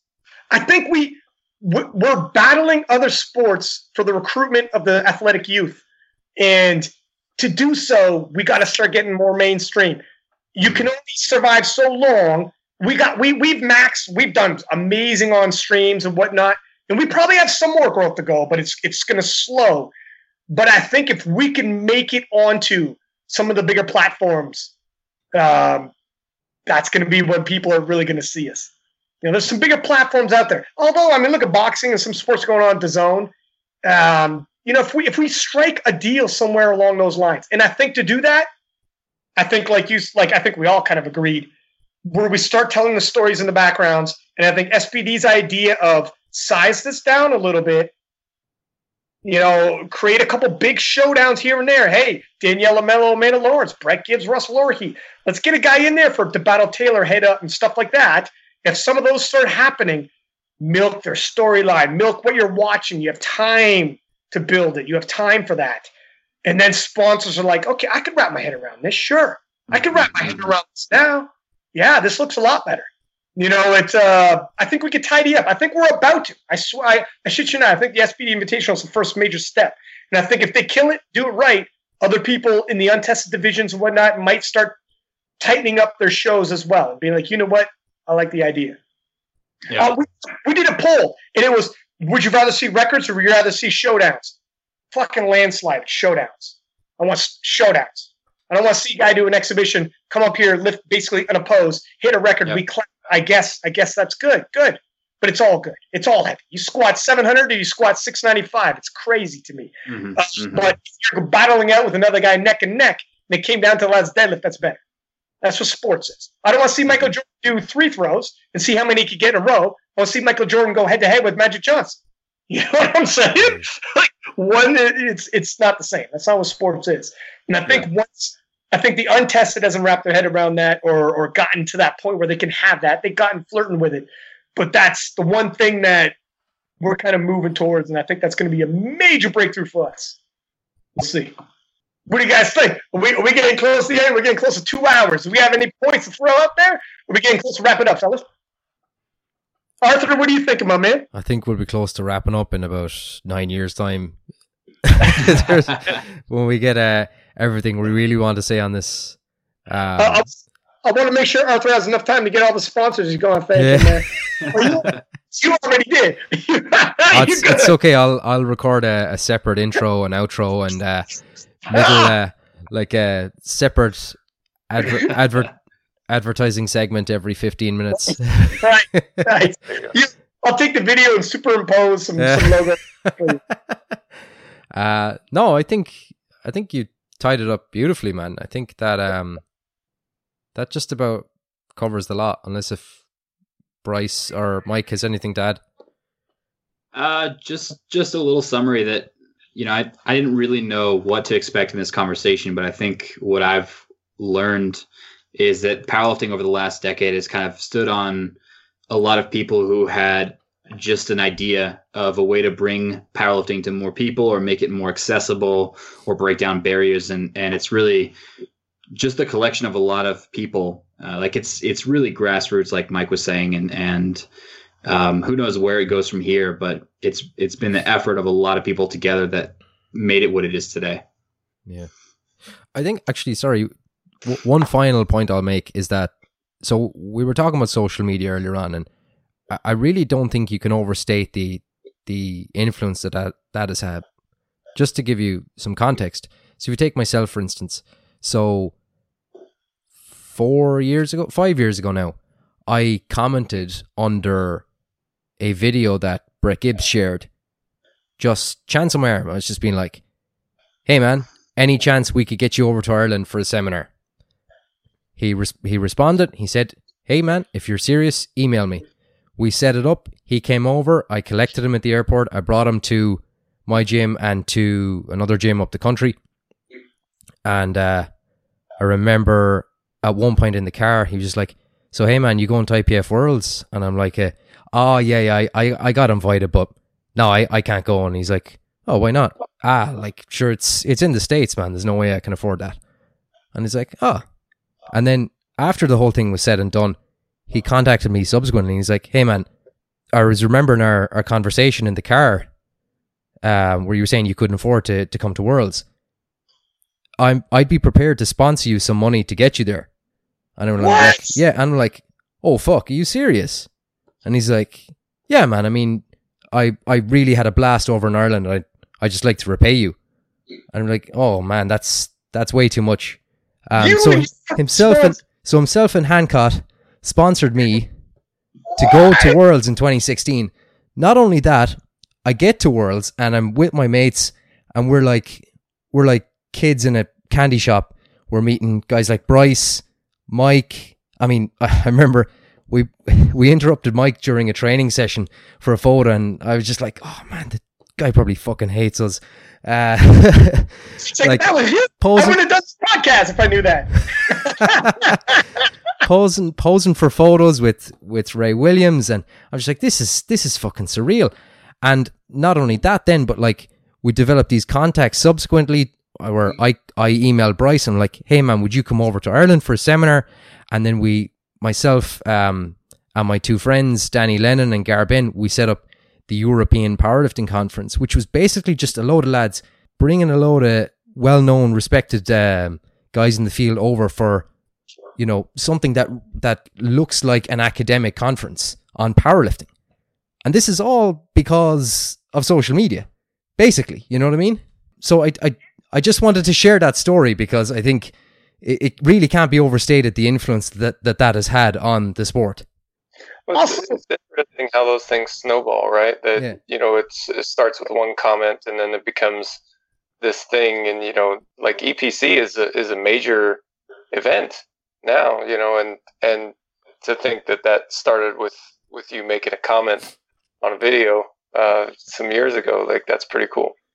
yeah Yeah, I mean, it, it, it just shows, like we're saying, how resilient powerlifters are. Like you guys came up with that idea, organized it, putting together conferences, and like no no no corporation is coming over with the backing. It's just some dudes lifting weights who come up with these ideas and just going to make it happen and make Mhm. it feasible and make it make it a, make it good that you could actually afford to bring guys from all over the world to do it. And guys like Brett making sure, like you know, just paying it forward as well. Um, I think everybody's gonna be hitting up Brett's DMs asking for a sponsorship now. It's a little light this year. If you could slide me a little bit, I don't know, Brett. But uh, anyways, I'll be DMing him after this conversation. But um, yeah, man, it's. Uh, I think if I any kind of wrap up me looking back, it is look how far we've come, and it's it's literally been on the backs of all of us. You know, like us as in powerlifting community, everybody pitching in, man. You know, from we we sponsor we're not mainstream even with our followers it's because we actually support our own and support other lifters because um, if we if like people didn't get up to 500000 followers off the mainstream we're not very mainstream so it's us supporting each other just like brett's doing you know coming on podcasts and stuff like that some people they get nervous they don't want to do a podcast leading up to certain things but they're like fuck i gotta you do what you got to do, right? You're like, if we don't, like, this is how you get people excited and get the message out, or or disseminate information, or holding conferences, or or doing recaps like this. Like everyone kind of put, and no one put it this way. I guess what I'm trying to say is, when we all build it together as a community, not very many of us get too big for other people and forget that and be like, I'm too big. It's like, dude, you're not shit once you step out of the community. Don't kid yourself. Nobody in the grocery store cares. Only the community cares. And we built this, so give back. You know, you can't get high and mighty when the community built you because nobody gives a shit once you step outside of it. I also mm-hmm. humble. But uh, but I have I haven't met anybody who's bigger than who's like that. Mm-hmm. I haven't run into that person yet who thinks they're outside the community that built them. They're always give back to the same community that gave to them. Yeah.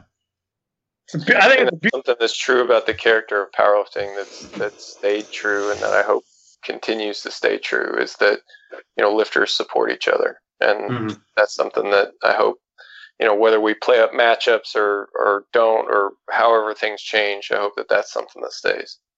I think there's I think there it is. I think we found our cap that the last decade is we built this and that the next decade let's hope when Coke and Pepsi and Gatorade come in, we still don't lose our fucking heads. And nobody, and I hope anybody who's in 10 years, the next Russel Orhii in 10 years, who doesn't even know who Russel Orhii is, realizes and doesn't get too big. You know what I mean? The next big superstar.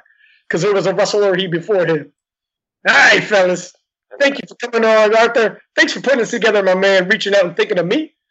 And uh, this is a great idea, dude. Oh, it's been fantastic to have you guys. Um, I've thoroughly enjoyed this. I'm, I'm I'm glad I, I am glad I thought of the idea. That's the, the extent of all I did. it's been a lot of fun, guys. Send us send us the audio. I know I'll share it on King of Lifts, and if you I don't know if you guys want to share on your platforms, but there's a nice little cross pollination. All of our lifters or all of our lifters, all of our listeners get to hear it. And yeah, uh, yeah man. Hey, actually, give a shout to all your your platforms as well. I guess your platforms will hear it if you're going to share it there. Yeah, well, firstly, I'd like to thank all my sponsors. Uh, no, no. Um, you can follow ourselves on No Lift Podcast, all one word, on Instagram. Um, if you prefer Facebook, uh, we have a Facebook page, No Lift Podcast Listeners. Just search that on Facebook. You should find it, and uh, and um, that's about it, really. Bryce, how about you, sir? You're coaching the whole coaching services and the whole night? Sure. Uh, I offer coaching with my company, The Strength Athlete. We help drug free powerlifters around the world get better. You can find us at thestrengthathlete.com, uh, same on Instagram, and myself, Bryce underscore TSA on Instagram. Beautiful. My man, Mike T. How did they get a hold of you, sir? Um, Mike Tuchscherer on Instagram or Reactive Training Systems on Instagram or YouTube or reactivetrainingsystems.com. And all you guys, Arthur, you do coaching as well, right? Am I talking out of school? Yeah, yeah, no, I do. Um, the easiest way to get me there is just email me, Arthur at citygymlk.com. So that's C I T Y G Y M L K.com. There it is. And King of the Lifts, follow us on Instagram, YouTube, all the audio platforms, King of the Lifts. And that is it, my friends talk to you in 10 years. Thank you for coming on, fellas. It's been a blast. Sweet. Thank you, guys. Take care, everyone.